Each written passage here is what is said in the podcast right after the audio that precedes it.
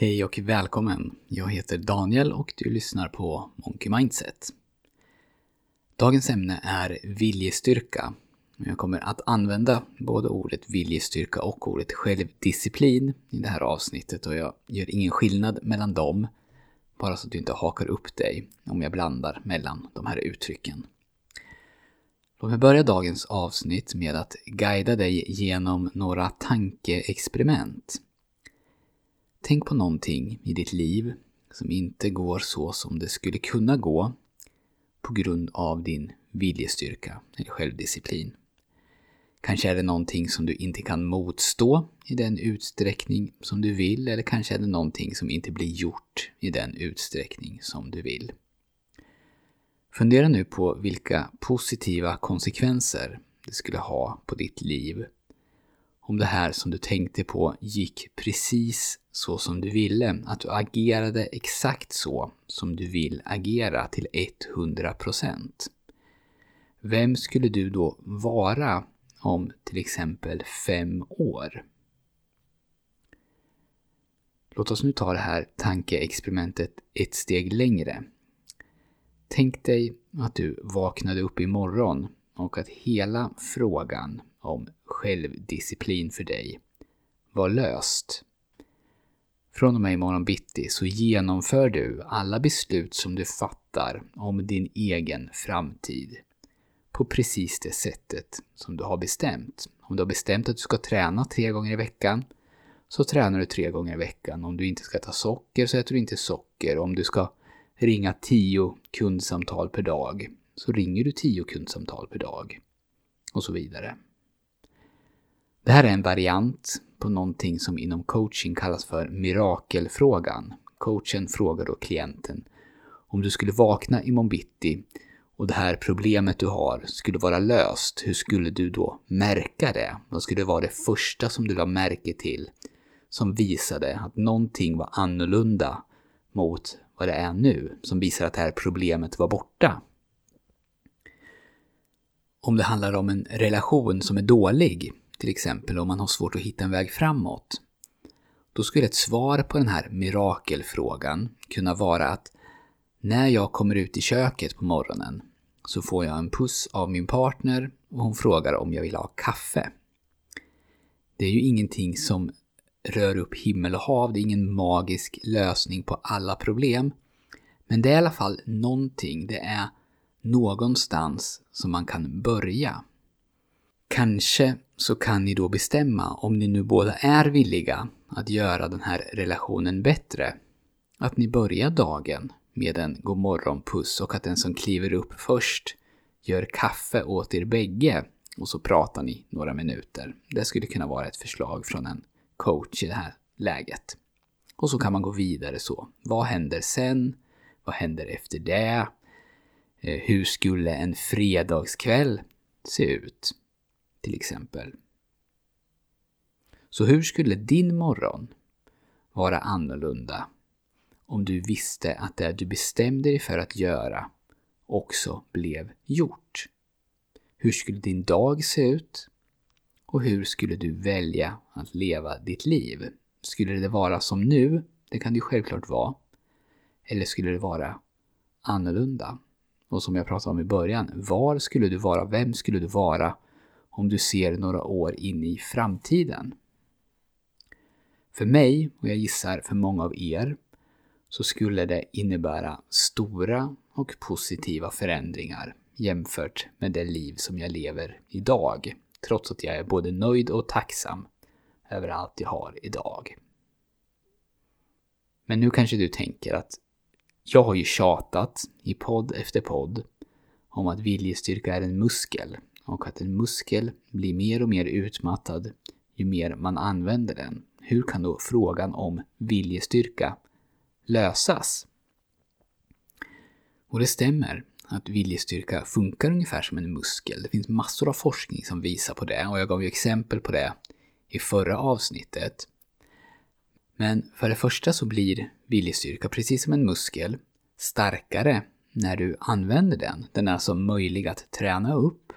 Och för det andra så finns det också forskning som visar att din attityd till viljestyrka spelar stor roll i sammanhanget. Om du utgår från att någonting tär på din viljestyrka, eller om du bestämmer dig för att det är jobbigt, då blir det så. Då dräneras viljestyrkemuskeln snabbare. Men om din attityd är att det skapas energi när du jobbar med någonting, alltså om du kan hitta den rätta motivationen i stunden, då så flyttas gränsen fram väldigt mycket, och då är det inte längre din viljestyrka som sätter gränserna.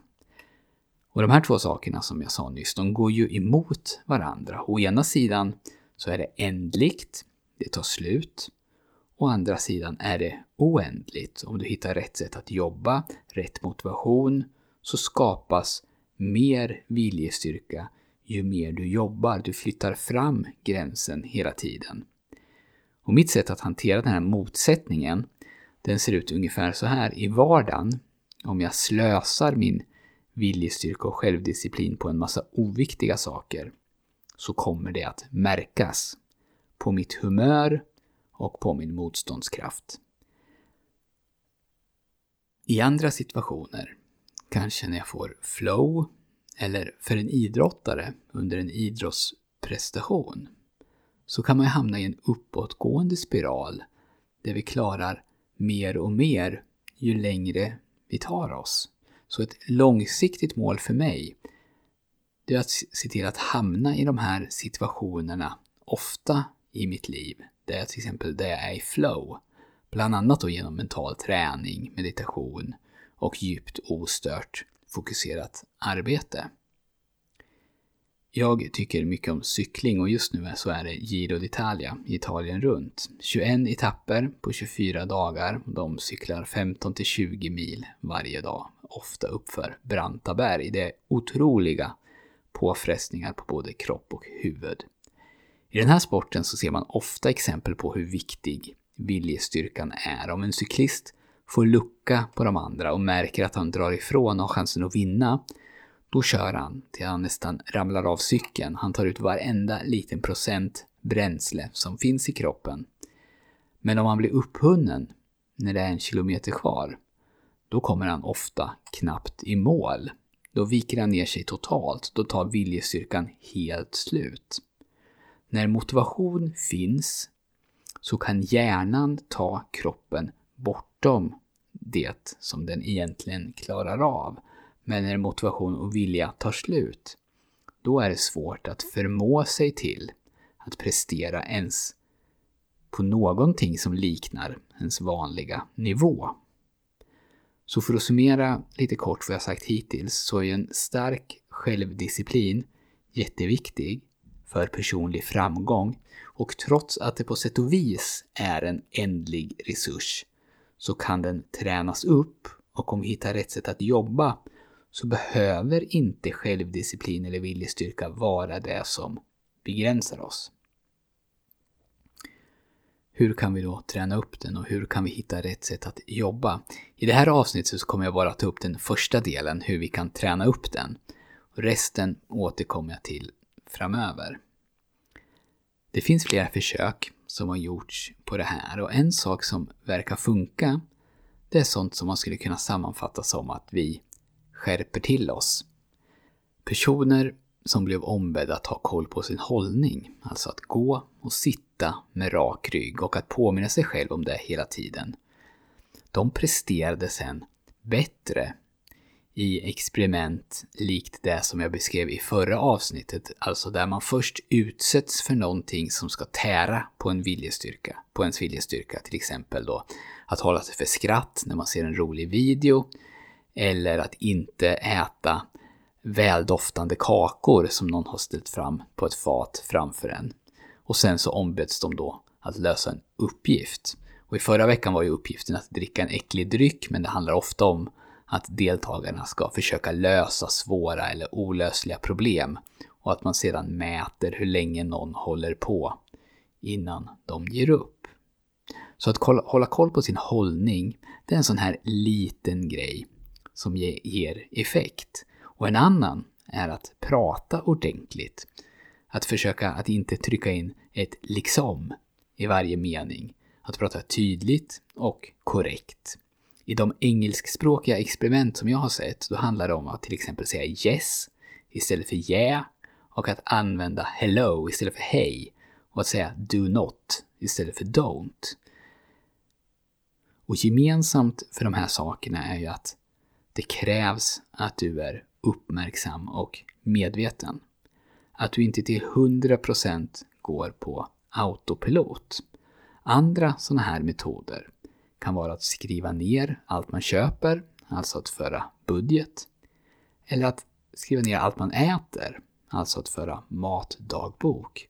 Du gör helt enkelt saker som kräver lite disciplin.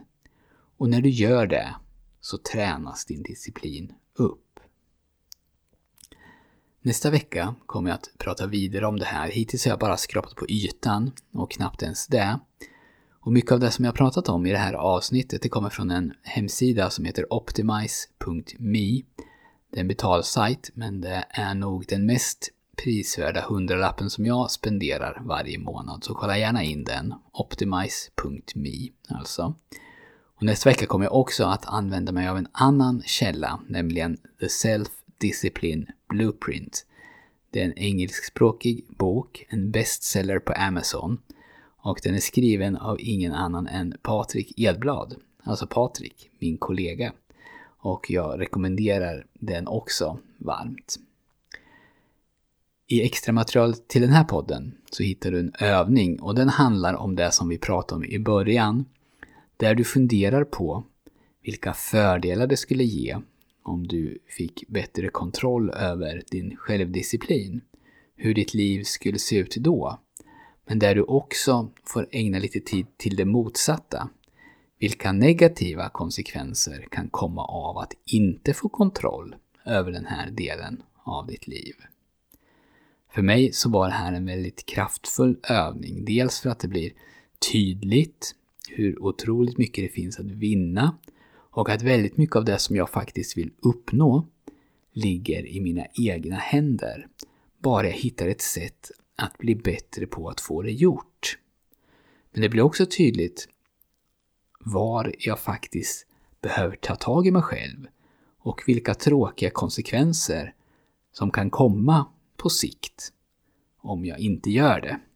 Hela den här poddens tanke är ju inte att jag går igenom område efter område som jag har bemästrat och sen ger dig strategierna.